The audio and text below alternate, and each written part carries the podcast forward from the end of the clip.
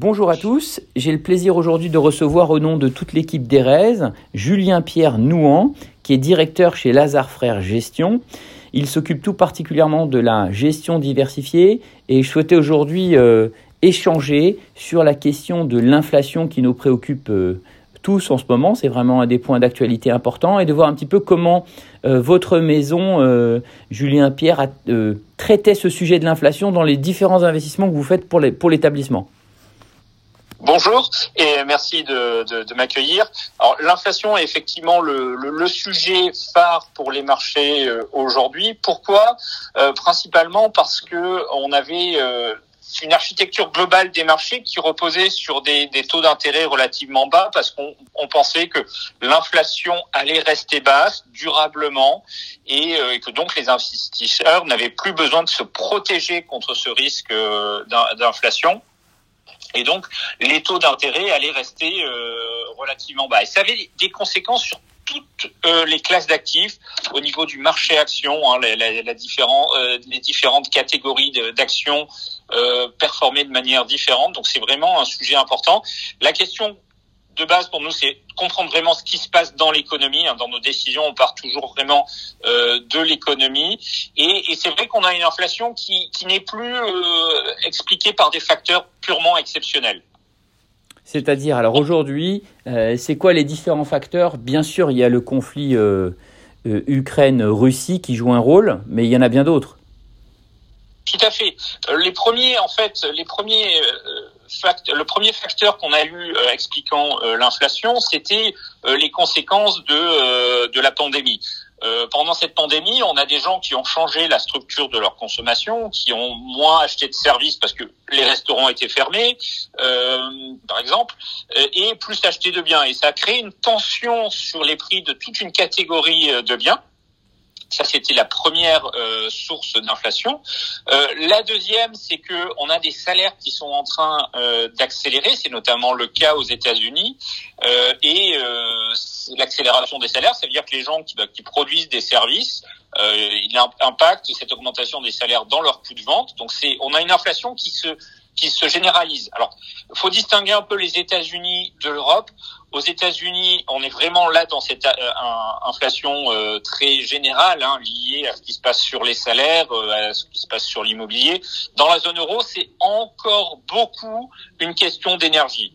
L'inflation est à, 7, à, à peu près 7,5 dans, euh, dans, dans la zone euro. Et euh, là-dessus, on a plus de la moitié de cette de cette inflation qui s'explique par les prix de l'énergie, avec le contexte qu'on connaît euh, lié à la, guerre entre la Russie et l'Ukraine, mais pas seulement parce que les prix de l'énergie étaient déjà en forte hausse sur les sur sur les mois précédant la guerre.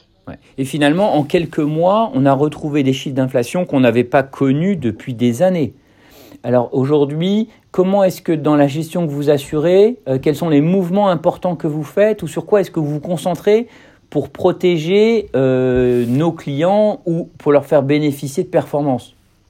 Voilà, alors pour nous, euh, un, premier réflexe qu'on pourrait avoir, c'est d'acheter des, indexés à inflation, mais nous, on pensait qu'il fallait aller plus loin parce que lorsqu'on regarde les, comme je vous l'ai dit, le niveau des taux d'intérêt reposer sur l'hypothèse de, de taux enfin, d'une inflation durablement basse et on pensait bien que avec le, le, le cette inflation qui se généralisait, bah, les taux d'intérêt allaient remonter. Donc le, la principale chose que nous avons fait, c'était de mettre en place dans nos fonds diversifiés ce qu'on appelle une sensibilité au taux d'intérêt euh, négative. Donc on utilise des instruments financiers qui nous permettent en fait de, de, de sortir de, du mécanisme classique. Le mécanisme classique, c'est euh, lorsque vous avez euh, un portefeuille obligataire qui compose souvent en fait une grosse partie des fonds diversifiés, mmh. euh, la remontée des taux d'intérêt euh, fait que le, la valeur de votre portefeuille obligataire diminue. Eh bien, nous, on utilise des instruments financiers qui nous permettent justement de, de, de, de, de protéger le portefeuille contre contre cela. On, on fait ce qu'on a et, et même d'aller plus loin. On, on, a fait ce qu'on appelle de, de, de, se mettre en sensibilité négative, c'est-à-dire que on, bénéficie du contexte de, remontée des taux, des taux d'intérêt. D'accord. Donc, ça, veut dire que concrètement, ça veut dire que quand les taux d'intérêt remontent comme ce qui se passe en ce moment, vous, vous avez une position financière qui vous permet de bénéficier et de créer des plus-values dans, dans ce contexte-là. Exactement, qui, euh, qui vont compenser, voire faire plus que compenser la baisse de valeur du portefeuille obligataire. Le, le deuxième point, c'est que euh, ce contexte, il, amène aussi une remontée des, des, des primes de risque hein, sur les actifs plus risqués. Donc, on a eu tendance à réduire la voilure en termes de, de, de crédit à haut rendement, euh, de d'actions aussi. Hein. Oui. Si vous prenez un fonds comme Lazare Patrimoine, en, à l'été dernier, on avait plus de 30% d'actions. On est revenu à la neutralité en fin d'année et euh, donc 20%. Euh, et aujourd'hui, on est à 13%. Donc euh, on pense que c'est ce qui est en train de se passer crée de la volatilité sur les marchés. Donc on a voulu protéger les, les, les portefeuilles de, de, nos clients contre cela. D'accord. Donc vous êtes vraiment très sous-pondéré action aujourd'hui. Mm-hmm. Et sur les autres, qu'est-ce que vous faites sur la partie zone géographique puisqu'on évoque la différence de cet impact inflationniste sur le continent américain par rapport à l'Europe Et est-ce que vous êtes totalement absent de l'Asie?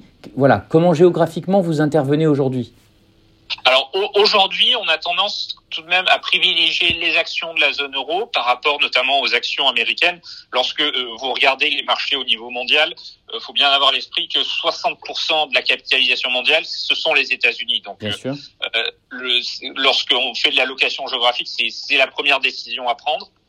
Et c'est vrai qu'aujourd'hui, on voit les États-Unis avec des niveaux de valorisation bien plus élevés que ce qu'on a en Europe. Hein. Le, les, les, actions américaines se paient 19 fois les résultats euh, attendus, alors qu'en Europe, on est plutôt autour de 13 fois. Et, et cette remontée des taux d'intérêt, elle fait que pour un investisseur américain, euh, prenez un fonds de pension américain, mhm. Aujourd'hui, euh, avec des taux d'intérêt à long terme à, à 3%, ben, c'est peut-être un peu moins intéressant d'avoir des actions. Donc, on a réduit euh, grandement le poids des, euh, des actions des actions américaines. On pense aussi qu'il y a beaucoup de valeurs euh, ce qu'on appelle la duration longue, hein, qui ont bénéficié du contexte de, de, de, baisse des taux. Il y en a beaucoup plus aux États-Unis qu'en Europe. En Europe, on pense que le marché a été assez euh, pénalisé par toutes les inquiétudes justement sur la, la guerre en, en, Ukraine euh, entre la entre la Russie et l'Ukraine. Et, et, ce qu'on voit, c'est que finalement, lorsqu'on regarde les indicateurs économiques aujourd'hui, ils nous montrent que l'activité semble bien résister. Donc, on pense que en Europe, on peut avoir encore des surprises. Euh, positive. Maintenant, il faut, faut bien comprendre que on rentre dans une phase de marché où euh, la, les banques centrales normalisent leur politique monétaire, veulent ralentir l'inflation. Alors c'est beaucoup plus fort aux États-Unis. Hein. Aux États-Unis, pour nous, il y a un, un, risque quand même qu'à un moment euh, la, la, Fed soit obligée d'aller euh, plus loin et, et, et, et, quelque part déclenche une récession. Donc on n'en est pas encore là, mais on a ça, on a ce, ce, ce risque en tête. D'accord. Donc ça veut dire que vous êtes sous-pondéré sur les actions, c'est ce que vous avez indiqué avec le 13%. Néanmoins, à l'intérieur de cette poche euh, actions sous-pondérées, c'est clairement l'Europe que vous mettez en avant pour sa capacité de résistance et la, sous, et la sous-évaluation de sa certain d'actions liées au contexte euh, géopolitique du moment en Europe en tout cas. Tout à fait. Bah, écoutez, c'est très clair. Euh, Julien Pierre, merci beaucoup d'avoir pris un peu de temps pour nous et pour nos clients. Et puis je reste à la disposition de tous nos auditeurs pour leur adresser la fiche du fonds euh, Lazare Patrimoine que l'on utilise beaucoup dans nos allocations, ainsi que le reste de la gestion de l'établissement Lazare. Merci à tous et prenez soin de vous.